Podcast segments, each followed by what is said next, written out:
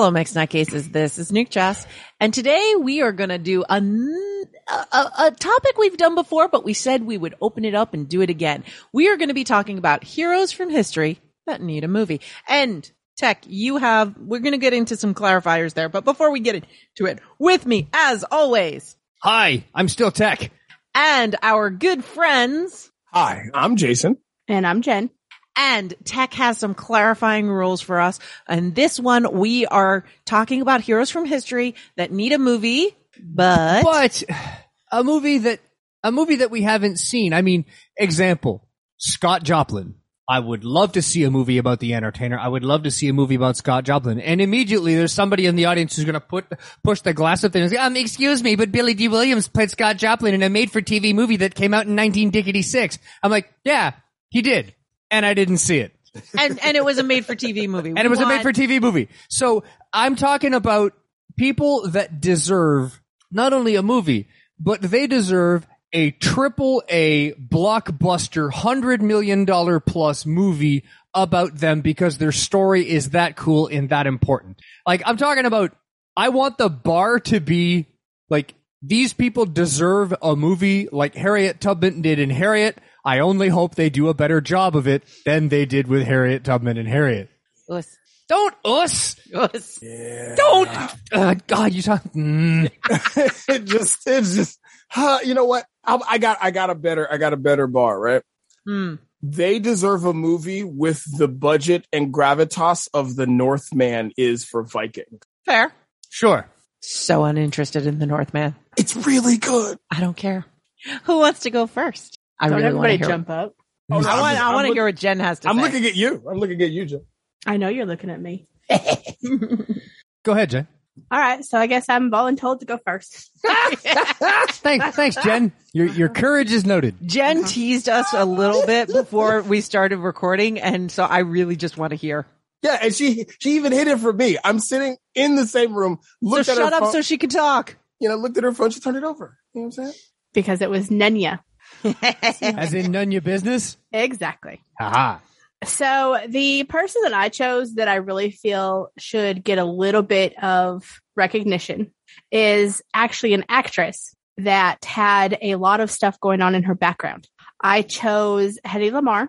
Um, she was born in 1914, died in 2000 at the age of like 85. And Hedy Lamarr was known for like one of my favorite movies of hers was My Favorite Spy. And she had like Samson and Delilah was one of her movies. And these are, these are older movies, of course.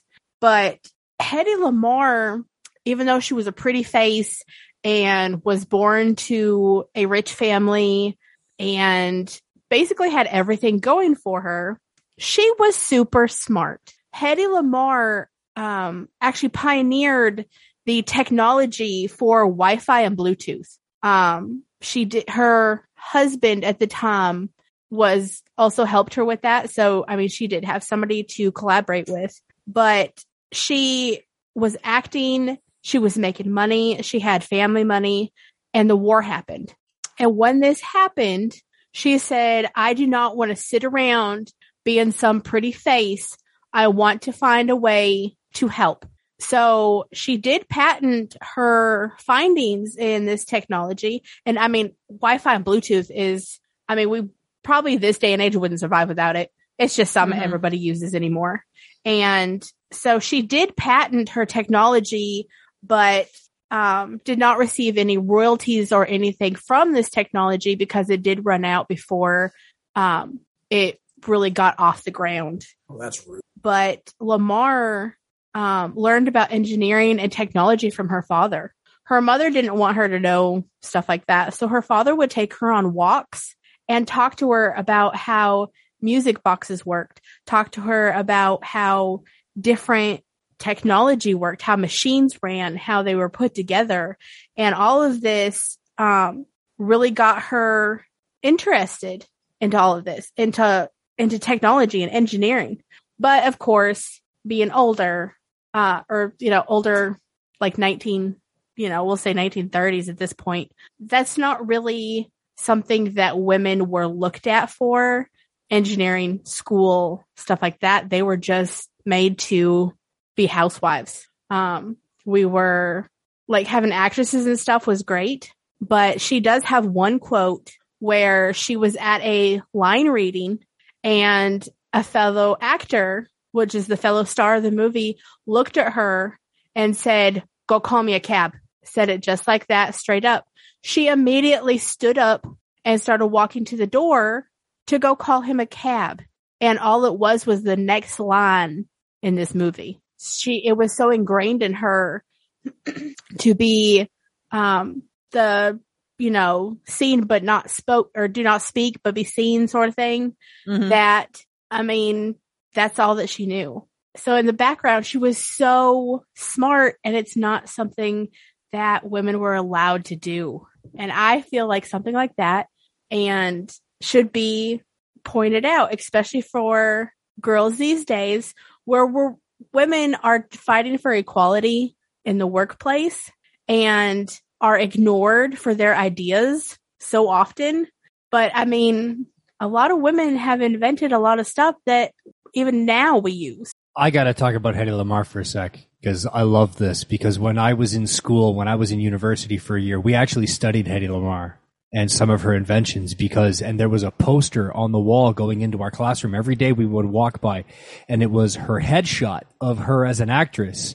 And next to it was the patent that she had been granted for this, this, this device for controlling because during World War II, radio controlled torpedoes were a thing so they could guide them towards enemy ships, but you could jam the radio frequencies and you'd lose control of your torpedo.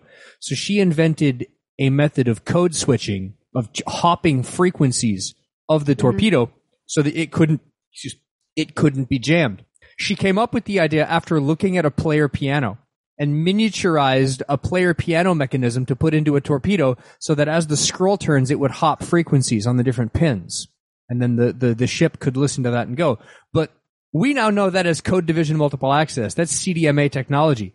Everything uses that. Bluetooth, mm-hmm. GPS, Wi-Fi, cell phones, everything runs on CDMA and time division and TDMA access as well. So you're right there's a lot of this technology, uh, a lot of the stuff that we take for granted today came from a relatively unknown inventor and a, a forgotten actress, sadly. But she was one of MGM's huge, huge stars, uh, who, yeah, moonlighted as a, uh, moonlighted as a, a radio engineer and basically invented Bluetooth.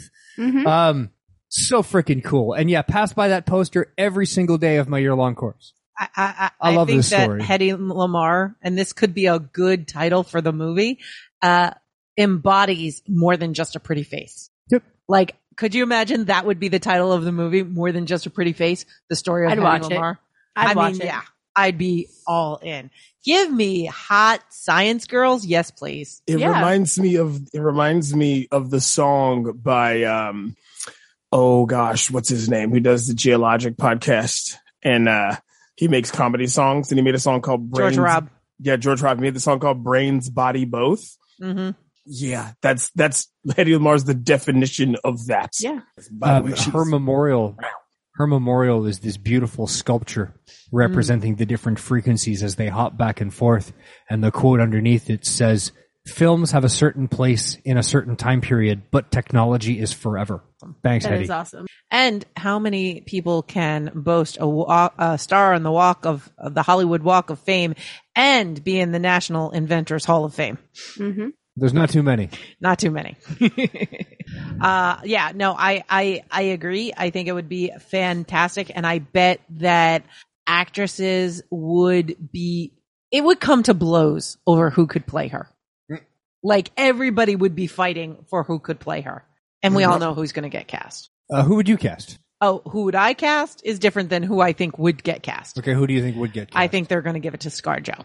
Yeah. Um, honestly, Jennifer Connelly, but I, I don't know if she's He's a little old too now. old. Um, uh, with somebody, somebody who could get that same classic look, who I think would be the right age is, I think you could cast Chloe Moretz. Oh, that'd be a nice casting. I think she, I- and she can act the rings Yeah. around pretty much anybody. So I like her. I think she could do well in that role. I don't know how she would look as a brunette, but um, the female lead, and, and it brings it up that it brought it up because we, I was talking about it earlier, The Northman, um, Anya Taylor-Joy. I don't know how she would look as a brunette, but she's has some acting chops. Um, the look, however, if you wanted to just go for straight looks, uh, Gal Gadot, uh, or Gal Gadot, I'm sorry, uh, she could get the look, but I think she's too old and her acting chops go back and forth like the frequencies that would, that Hedy Lamarr created to jump. Anya Taylor-Joy. Now I didn't see this, but she's the lead from The Queen's Gambit. Mm-hmm. And I think you're right. Like if I look at pictures of Yep. her from the Northman, maybe not, but the Queen's Gambit, I'm like, you know what? Actually, mm, I think so. I, I will agree on that one. I think she's got the attitude for it. Yeah. Mm. And I know it's something that we do in Hollywood all the time when you have to play with somebody's heights, but I think Gal Gadot would be way too tall. but And does she do? Uh, it's, well, it's like I- a, it's like a Tom Cruise movie where he's always standing on an apple box. You'll just have to get everybody else to stand on apple boxes to be yeah. next to Gal Gadot. I, and I'm shot also, at Dutch angles. Oh yes. I'm also curious about her accent work. That's all. I mean, uh, Israeli, Austrian. Uh, we could we could fudge it a little, but doesn't Hedy get like a clean accent by the time she's at uh, MGM? I've never seen her movies. I don't know. I, I, I'm trying. I'm trying to. Okay, on the so Jen, you said you'd watch some of these movies on the scale of perfect English to Zsa Zsa. Where's her? And I know that's a different accent. They're not. I know that the yeah, Gabor yeah. sisters are Hungarian, but I don't know. I would. Uh, I don't pay enough attention to accents okay. Okay, to really judge. By the way, Jen, you do realize that when I start my film class this summer, I'm gonna ask him to do a Hedy Lamarr movie oh it. yeah, that'd be great. My he favorite spy. I'd totally sit down and watch that again. We should watch that. We should definitely watch that. We should do like a movie night. I, I think you guys should watch Death on the Nile, which has Gal Gadot in it as a well-to-do kind of heiress. Mhm. And I think you should tell us who your not famous should be famous person is. oh, mine? Oh, All right, we're moving Absolutely. to Jason. Jen's in control here. yeah. Um, for me, I had a few, but since I since we made mention before the recording that we had we all did Gentlemen last time, I we kind of kind of grouply decided on doing the ladies, and so I chose Ida B. Wells. Ida B. Wells. Oh yes. Ida B. Wells is a journalist and a civil rights activist. Um, she was freed by the Emancipation Proclamation and she basically wrote exposés and on-site observation journalism for lynchings in the South. Um, she did two publications, one called The Horrors of, um, called Southern Horrors, Lynchings in the South. And she did one called The Red, I think it's like The Red Journal, I think it was called. Um, but basically these two cate- these two, t- two things talked about the treatment of blacks in the South and how the accusations of sexual assault were used to get black people lynched. Sounds familiar, right? Mm-hmm. and she was just amazing. And like for her to report on these things in a time when women were generally considered to be seen and never heard, not to mention the fact that she was black and was openly going against fig- powerful figures in the South with these exposés and pamphlets that she had printed would make an amazing movie. Like, Absolutely, especially now as as we're still dealing with this. You know, she was always talking about how why why are these crimes being uh, uh, uh, um, enforced when it's black people and when white people do it, we don't enforce it. yes, I'm sorry she- to interrupt. No, no, you're fine. And and she talked about how lynching was literally used only as a punishment for blacks and how it was a punishment doled out by white people. So it wasn't like they were using it to lynch white people or other criminals. It was only and specifically for black people. And she she talks about that and like the fact of the matter is I don't I think a lot of younger people don't understand that like just she doesn't even have to say these things and it makes her a target for death right? Mhm. Like just writing these things as a woman, as a black woman, like just writing about these things. Hell, going to be there in person to observe and watch these things, knowing she cannot stop them. But the fact of the matter is she's in the vicinity. She could have got swept up in it off principle at the time. So it was super dangerous, right? Like it brings to mind you know, the quote from Muhammad Ali when someone asks him why he's objecting against the war doesn't want to volunteer. And he says, why should I volunteer to go fight someone else when I have to fight you here at home? When I don't have the rights to do these things, Why should mm-hmm. I fight someone else when I have to fight you at home? And Ida B. Wells was fighting that same fight at home I, here. I do believe Muhammad Ali has a famous quote about that. yeah, Yep. we can't we can't say that on this podcast. No, But, uh, but but, But you can look, Look it up. You can look it up and you can see that that sentiment, that sentiment is uh, timeless. That the idea is, why would I go over there to fight somebody if people are fighting me here? Why should I go fight for you? Yes, and I, I and the craziest part about this is that this happened at a time when this is unheard of.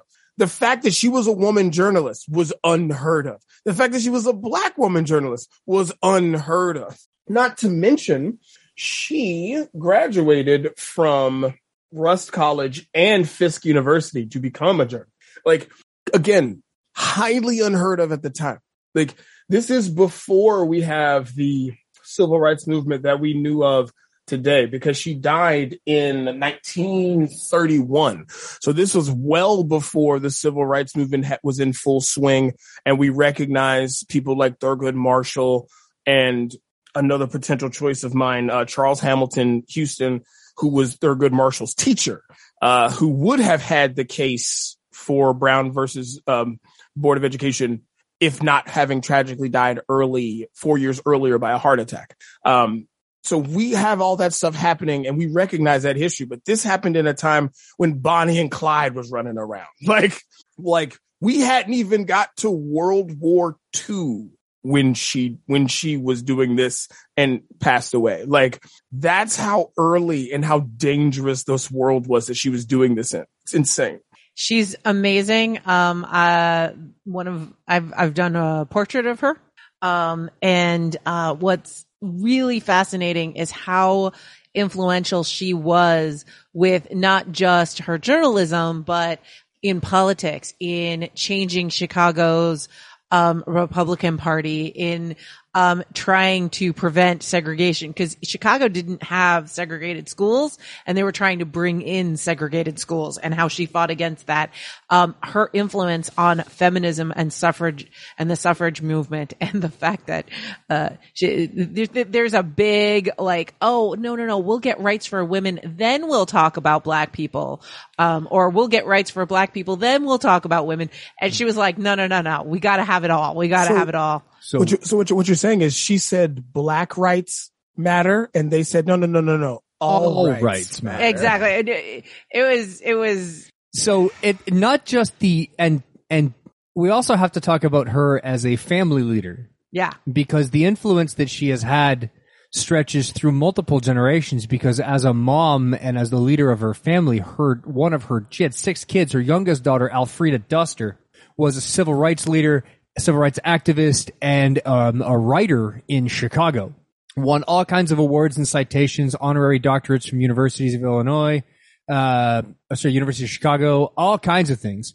Her son, so this would be Ida B. Wells' grandson, is Troy Duster, who's the Chancellor's Professor of Sociology at Berkeley and the Professor of Sociology and Director of the Institute for History and Production of Knowledge at New York University. So, and he's 85, still kicking butt, and, you know, Professor of Sociology at two of the biggest universities in the country.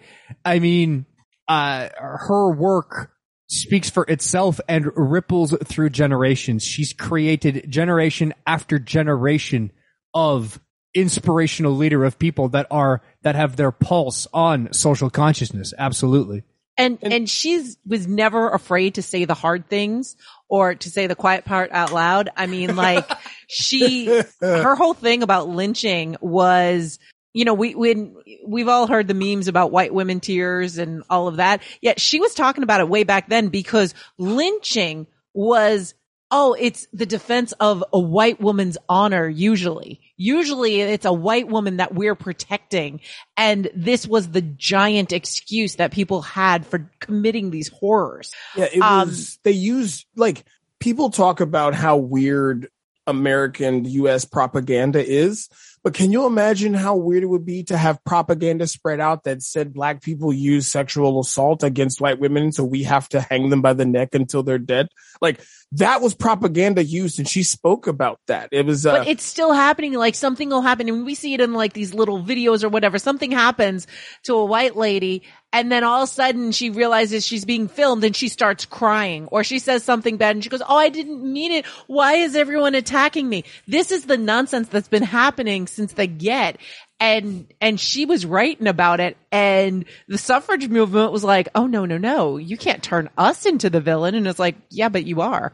Yeah, like it's it's crazy, right? Like So what year? Ah, that was wow. Okay, so but man, we're slow at learning stuff, right? Because Yeah. she's talking about this like they are going to use this against us, and they've used this against us to lynch us in 1886. Yeah.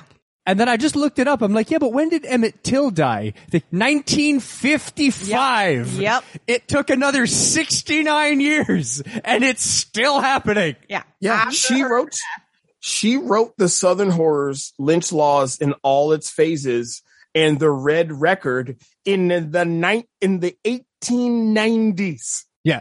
Yeah. When, when, and, and, and she's And Emmett Till got lynched for talking to a white woman in 1955. She was not just walking in the world of other uh historical figures that are just fascinating but like interacting with them and working with them like Frederick Douglass like Madam CJ Walker like all of these other people that have had movies about themselves so like sh- long overdue let's just say long overdue Yeah, like like don't get me wrong. Uh oh Um, and one of the founders of the NAACP Indeed. And um what's his uh cuz you have like we just talked about in my English class we talked about W.E.B. Du Bois and his Oh, yeah. his, and his issues with um what was it Douglas or is it Jackson? I can't remember. He had an issue with an earlier author and a and a, a civil rights proponent because he didn't like the position that this person held when it came to black people and white people interacting and Mhm. what what levels of equality people wanted. And I think it's so funny that without this woman, neither of them like she walked so they could run, right? Like like she was freed by the Emancipation Proclamation. Like the stuff the Civil War was fought over was what freed her. And she was like, white people, y'all messed up. Y'all got to stop this ish way before it was popular to talk about. Like, Yeah, she's amazing. She's absolutely amazing. Um, so yeah, kudos. Um, any any thoughts on casting? ooh, uh, she she looks so familiar to me. Right? Well, in in in her in her portraits um it, there's something about her um the shape of her face she reminds me of an actress i just cannot think of the lady's name i can't i just i her face is so familiar i know you can find someone to play her that could do her justice i just can't think who that is Oh, oh, oh, oh, oh. Jen um just said she thinks the actress that's in Nope. And if you've seen the trailer for Jordan Peele's new movie, Nope. is that the one with the horse farm Yes. Yes. yeah absolutely yeah yeah yeah yeah yes, Looks her. Just like her. Keke Now- Palmer. That's it. See, but I have another choice that I would do. And that is my was again, I'm pulling from my my classes here. Um my film teacher has a real attraction for Daniel Day Lewis as an actor. I don't one- think he can play her. And, well, no, no, no, no. One of the, gutsy casting jay gutsy casting but see, when he asked us who I thought was the best actor or an underrated actor or someone who was who was up there in the greatest of all time for actors, I chose the wonderful Octavia Spencer. Mm. And I think she would have played, she would play a wonderful Ida B. Wells. Um, but didn't she just play C? Yeah, she did play C.J. Walker. It's fine. Look, if, if listen, if Scar, if ScarJo can play any role, why can't Octavia Spencer play any role? It's fair, right? I mean, that's that's fair. That's fair. You know what I'm saying? I, Like- I, I know what you're saying. I know what you're saying. You know what? Honestly, um, I am I am in for almost any casting. Most of my thoughts are actually going to um. Hang on, I gotta look up her name. Oh Uh, gosh. Tempest Bledsoe. She played the the middle daughter in the Cosby Show. Oh, I think that's who she looks like, and I think she has the energy and the sass. I don't know if she's still acting. Oh yeah, she's still at. Well, as of 2010, she's still acting. Um, but I would love that. I would love that so much. you know, I know she's a little older now, Mhm. but she still looks absolutely wonderful and has acting chops. Angela Bassett. Angela Bassett is amazing. I Like, agree. I know she's older. Like I know that like she's probably well beyond the age range of the character at the time, but she could do it. And I'll be I'll be real with you. I know that I'm just out here stretching, but Lupita Nyong'o, Y- Nyong'o or Danai Gurira from Black Panther, either one of those, True. I'm with it. I'll So- Uh, I'm gonna go with the second. oh, uh, Danai uh, Gurira from uh, who played Yeah. Okoye. Yeah. I So, love her. uh, Jason, did you uh, see what the name of her husband was? No, I didn't. Barnett. that is an inside joke. Uh, because one of my homies uh, in the army's last name is Yeah, Barnett. Fer- Ferdinand Lee Barnett. He was Chicago's first black ADA. Yeah, her whole family, even the family that she married into hers, like are out here doing big things. Oh yeah, and uh, you gotta. I put a picture of him up in the chat. He's a dapper looking dude. I don't know who you could cast to play him either because he's handsome AF. Uh, Yes, Michael is. Michael B. Jordan. Like, let's I mean, I, I- Michael the B. Jordan big would have to lose a couple of who's, pounds. Who's who's casting this? Like like the CW, or are we just casting hotties? What's going on? like, come Well, on. luck- luckily, the hotties we're casting can also act. This is All right. true. this is very true. Uh, Tech, who Yes. do who do you want to go? with? I have changed my mind at the last minute in a typical yep. tech typey sense. I have decided to go for somebody. Uh, I, I got to rep somebody Canadian, like I did Okay. last time. Okay. Um, I would love to see a movie done about Laura Secord. Oh, okay. Ooh, I think you've mentioned the. the So Laura Secord uh, was born in Massachusetts uh, in 1775, uh, what became Massachusetts. Um, but during the War of 1812, uh, when the United States uh, were fighting, uh, conti- fighting against the loyalist forces of Britain up in the north in what is now Canada, and I I may refer to it as a war against Canada, and I know that's technically not correct because we weren't a country till 1867. But give me some slack, people. Um, when um, Canada was about to be attacked uh, at what became known as the Battle of Queenston Heights, um, she learned of the attack in the South and felt it important to warn the Loyalist forces that the Americans were coming. So in the middle of the night, she walked 20 miles through occupied enemy territory. It took her 17 hours until she reached the camp of Lieutenant Fitzgibbons and was able to warn him that the attack was coming. Sadly, the only two things that we know that popularly that we know about her life that we got from a history minute Yep. that shows up on TV, send me to Fitzgibbons, where we learn about that one line. And the fact that there's a chocolate company uh, that you can buy sweets and chocolates from in every shopping mall in Canada called Laura Secord. So much so that when you Google Laura Secord, unless you put history afterwards, Yeah. you will only find chocolates. Right, and but That's it was crazy. Named in her honor on the 100th anniversary of her walk. Yeah.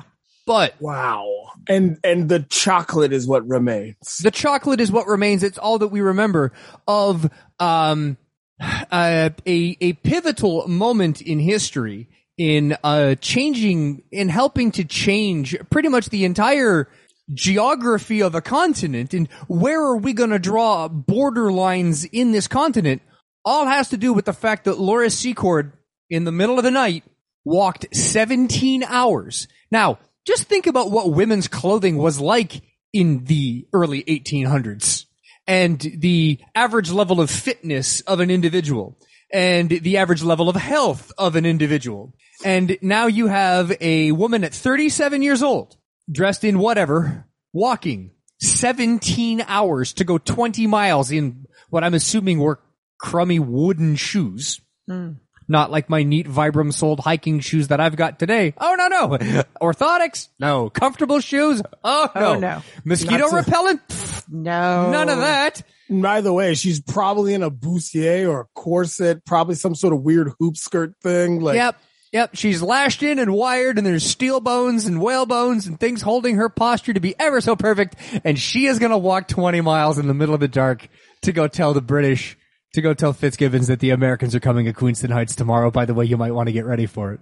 and and let's and and and folks, when we say the dark, we mean the dark. because there were no street lights. There were no, you know, you know, moments of of light and light pollution. No, no, no, no. I'm pretty sure if there wasn't a full moon, Yeah. she couldn't see the hand in front of her face. No, and to make things even worse, the world was still black and white back then. Like the world didn't go color till about the 1940s, and even then it was grainy for a couple Oh, of you mean- decades. you, So mean when, you mean when Dorothy took her trip to Oz is when we got color, right? ah, absolutely.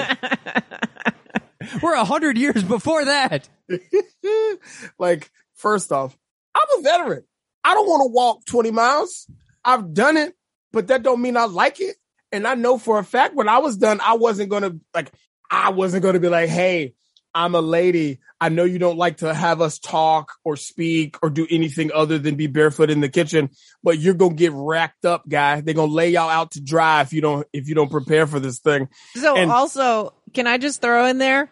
This was in May. So May Mosquito in season. Canada is known for two things. One, the mosquitoes are starting to hatch because they're already out there. Let me tell you. The other thing is the ground is soggy because we just had our thaw.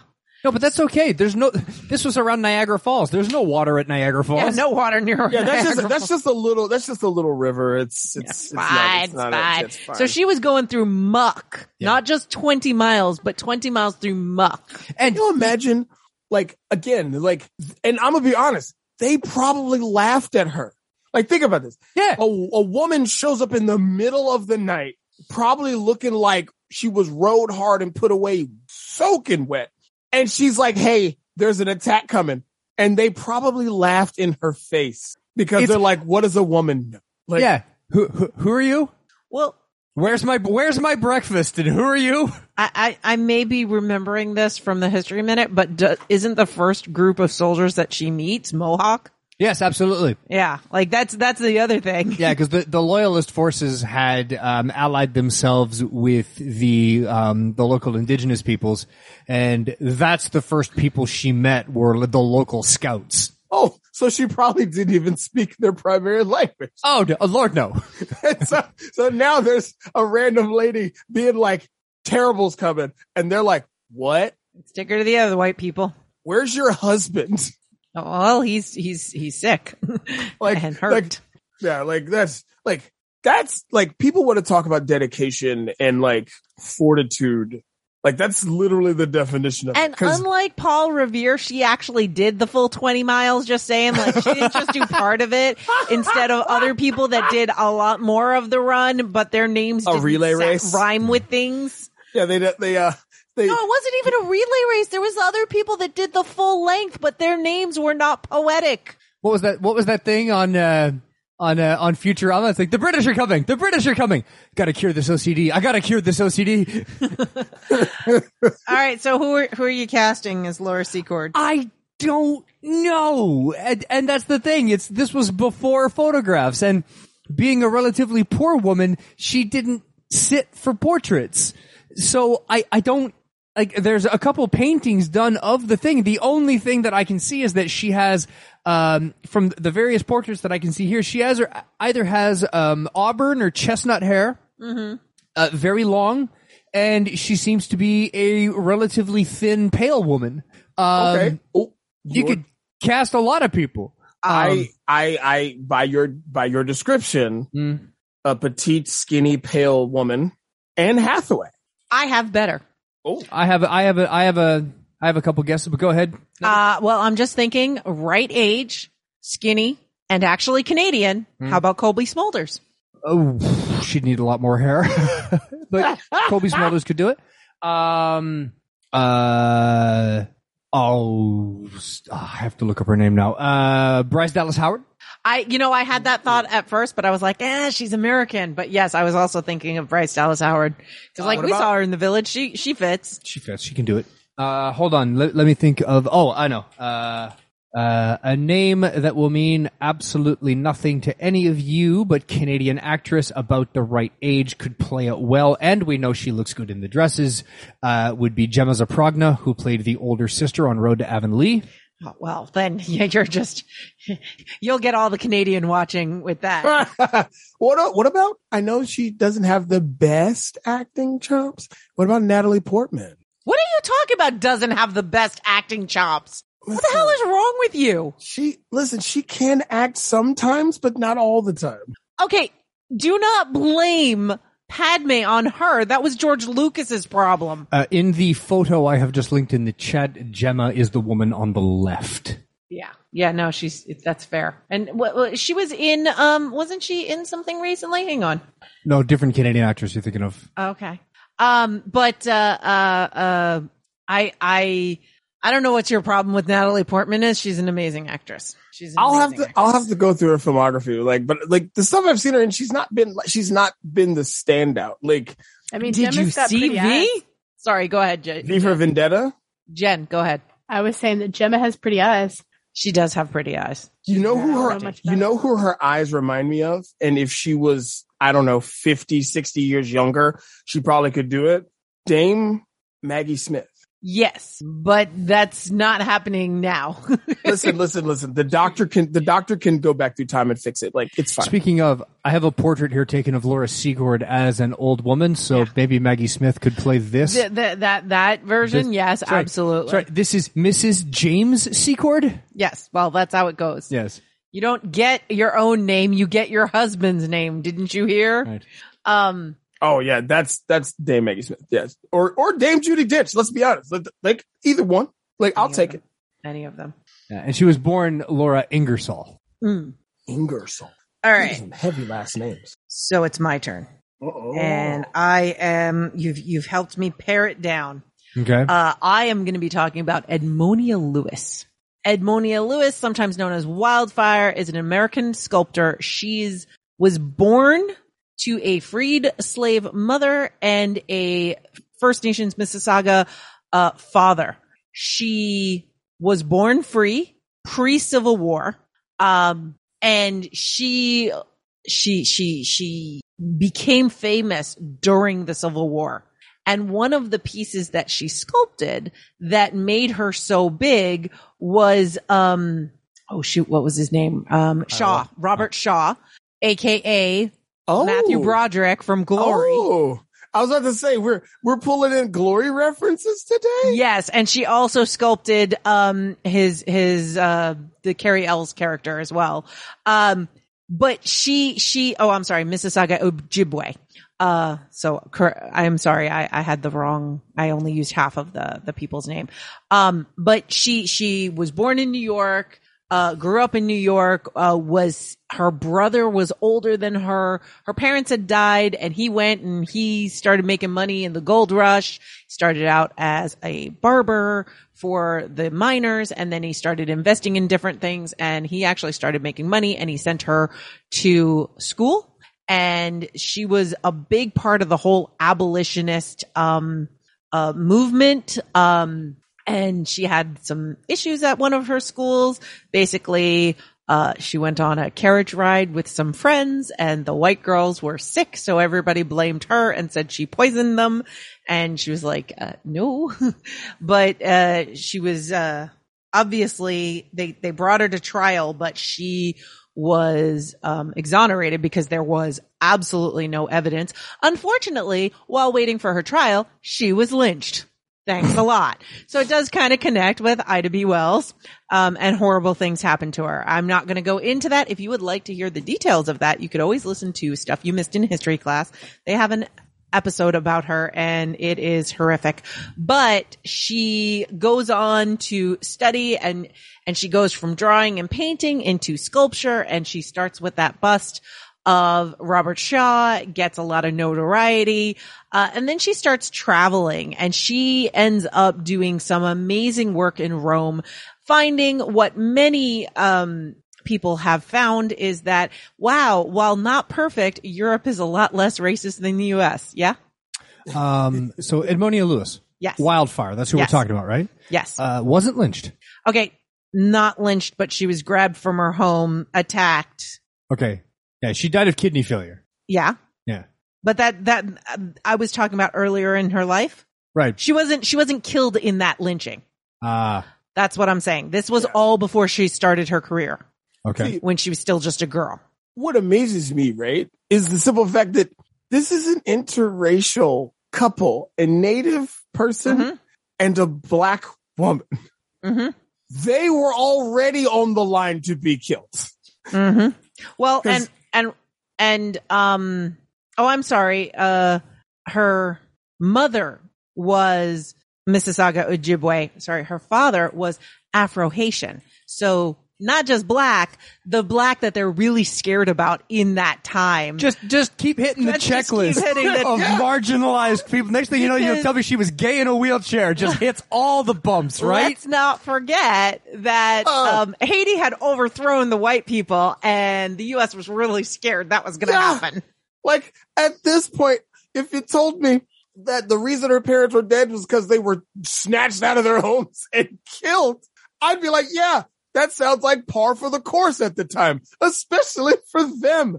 Like, holy cow. Like, my word. Like, did she have a gimp foot too? Like, I, I, I, would rather you not use that word, but um, n- uh, not so far as I know. I, I there may have been later on in life, but um, the the whole point was that she had um, you know, really.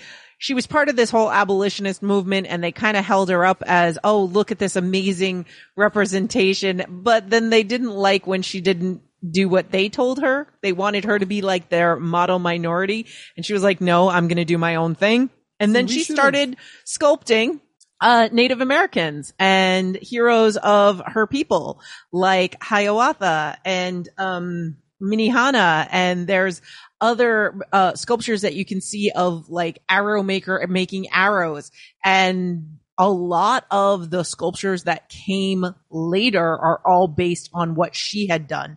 But then, like I said, she went to Rome. She, um, started studying there, found it was a lot easier to breathe in Europe. Um, but then the, the World's Fair was happening and she decided she was going to make a sculpture for it. And, um, she did the death of Cleopatra. We were just talking about that sculpture the other day in an unrelated conversation. We Yes. were talking about the death of Cleopatra. Yes, we were.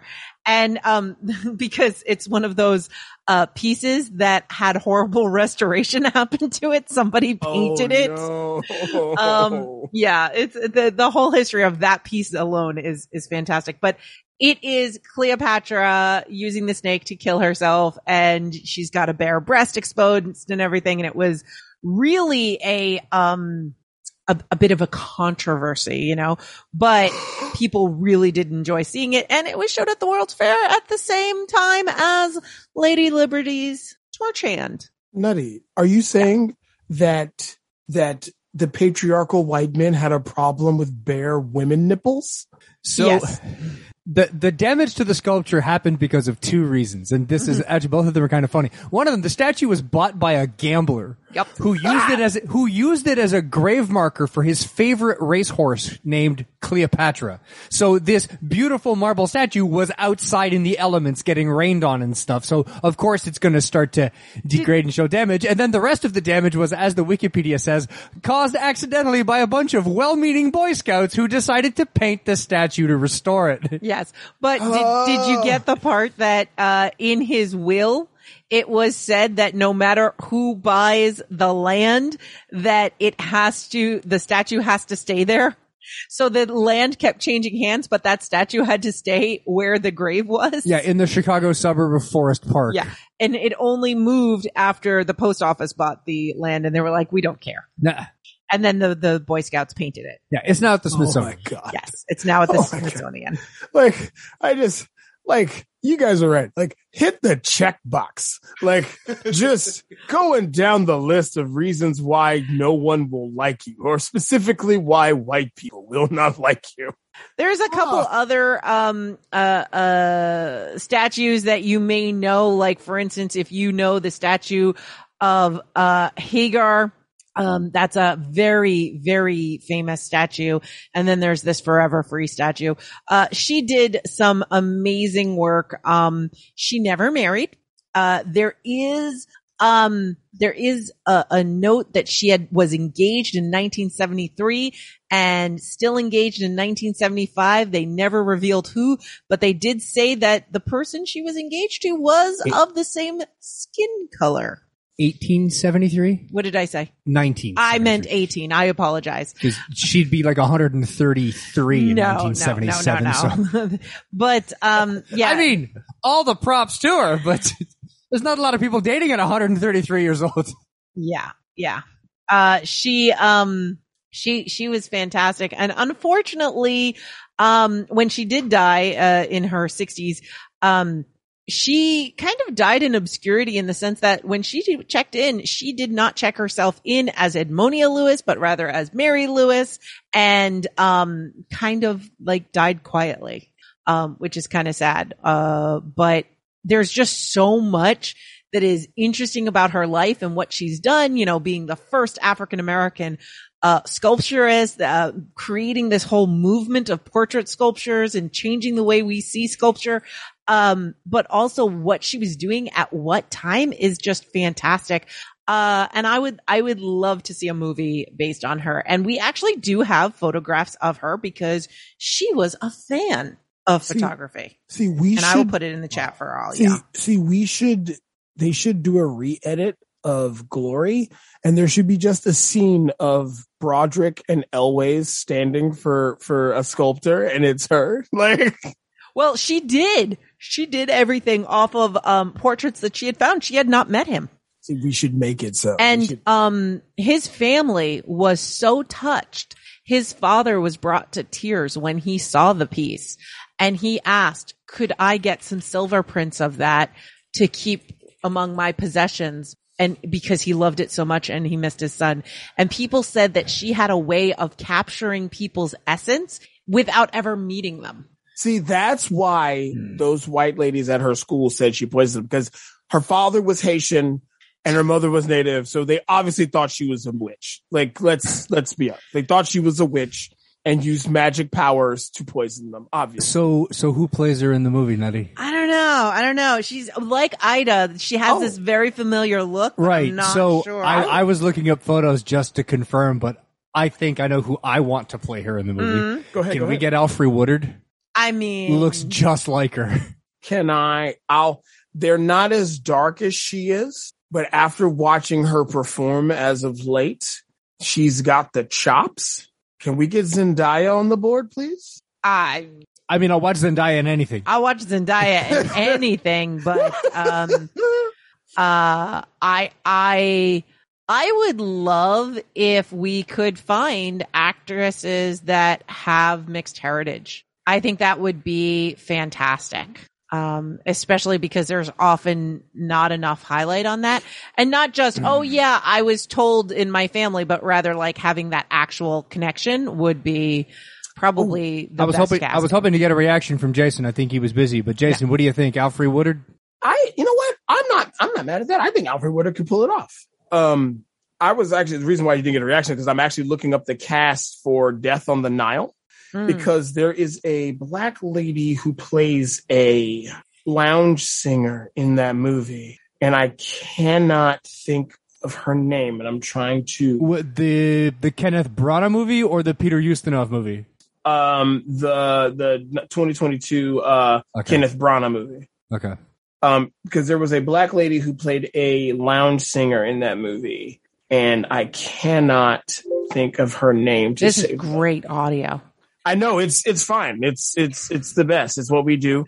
Um but yeah she um she's excellent in this movie. By the way like you guys need to see death on the nile. If if- Sophie Okonedo. yes. She That's Sophie Okonedo, CBE. Mm.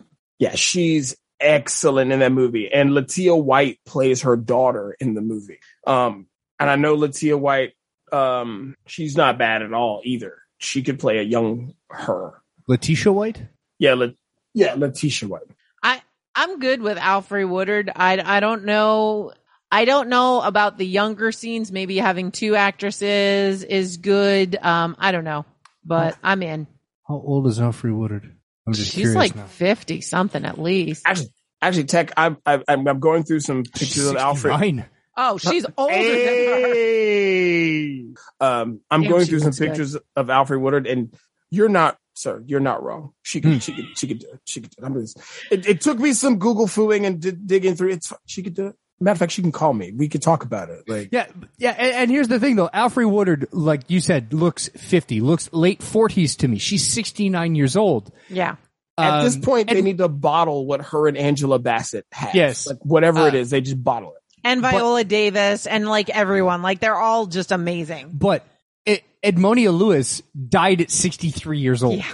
Yeah. That's fine. You know what? She's close enough. And let's be honest, she's at the perfect number, right? Oh, exactly. But we only got a couple months left, so come on, chop chop. Make this happen. Yeah.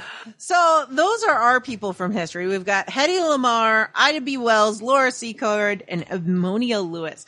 And each of us had at least three people that we wanted to talk about. Oh yeah, we got more. We got to do this again. We've got more. We we are definitely ready to talk more about this because there's so many times that they're like, "Oh yeah, let's do another story about Lincoln or let's do another James Adams or whatever." I got another seven Spider-Man movies ready to go.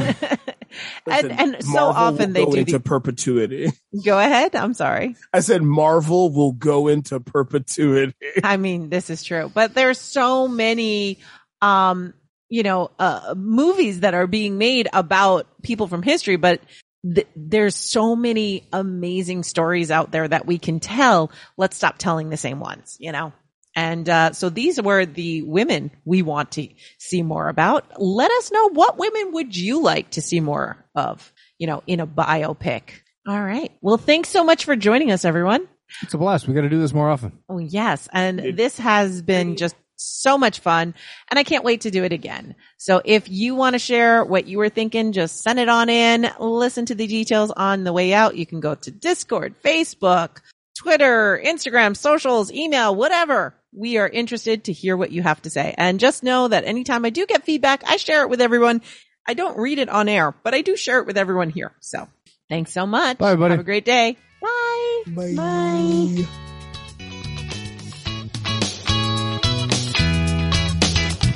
And before we say goodbye, I would like to thank our patron, our patrons, without whom we would not have two episodes a, a month. I almost said two episodes a week, two episodes a month. So thank you so much to our top tier patrons, uh, Jax, Jason, and Rich the TT. And thank you to our second tier patrons, Andy, Luke, Mark, Cabot, Mark, being caffeinated one, uh, Melissa, Paul, Susanna, and thank you to all of our other patrons, uh, the lifeblood of this campaign. You keep the server costs going. You keep the lights on. So thank you to Cliff, Grig, Harold, Hugh, Ian, Justine, Ken, Kinsey, Mike, Patrick, the Radical Geek, Shane, Stephen, Will, and Zachman. Thanks so much, everyone. You all keep this going, and you're going to hear a promo from one of our glorious patrons. Actually, I think a couple of our patrons are on that one.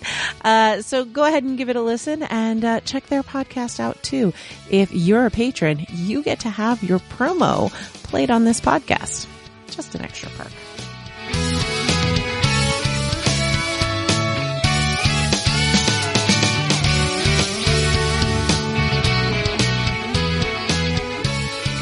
Nutty Bites is produced by Nimlas Studios under a Creative Commons Attribution No Commercial Non-Derivatives 3.0 International License. That means you can't change it without my permission. You can share it and send it to your friends. Just link back to me, my site, and everything. We live at nimlas.org, which has links to everything social media, including facebook.com slash group slash nuttybites and Patreon.com/slash/NukeJoss, or call 347 nutty42.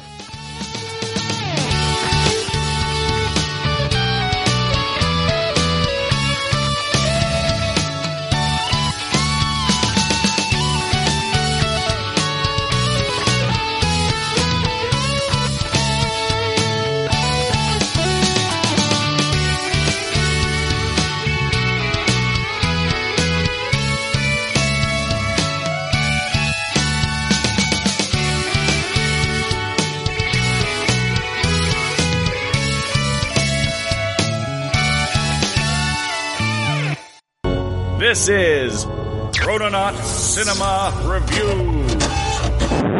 We've gathered this evening to consider 1936's Revolt of the Zombies. The rock bottom of the zombies. We open with Yeah. the Montezuma's Revenge font from the Atari 5200, which is bizarre since we're not in South America. While we're looking at plot holes, why did the zombies attacking the trench have guns? They're throwing around lines like, It may mean the destruction of the white race. yeah, Yeah. yeah, I'm saying that if you happen to be the last person to watch this film, just bury yourself in a landfill. Chrononaut Cinema Reviews is a Way of the Buffalo Skinner Co. co-production. Goodbye.